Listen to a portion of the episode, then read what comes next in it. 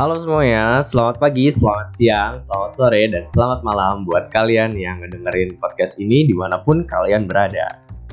Oke, di sini gue sebenarnya buat podcast ini untuk sebagai wadah keluh kesah teman-teman gue nih yang butuh tempat untuk cerita-cerita tentang pengalaman dia dari percintaan, pekerjaan, ataupun hal-hal yang udah dilewatinnya.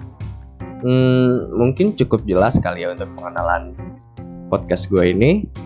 Dan untuk kalian semua ditunggu aja ya untuk episode-episode yang bakal gue publish di podcast ini. Untuk kelanjutan episodenya ditunggu ya. See you next time.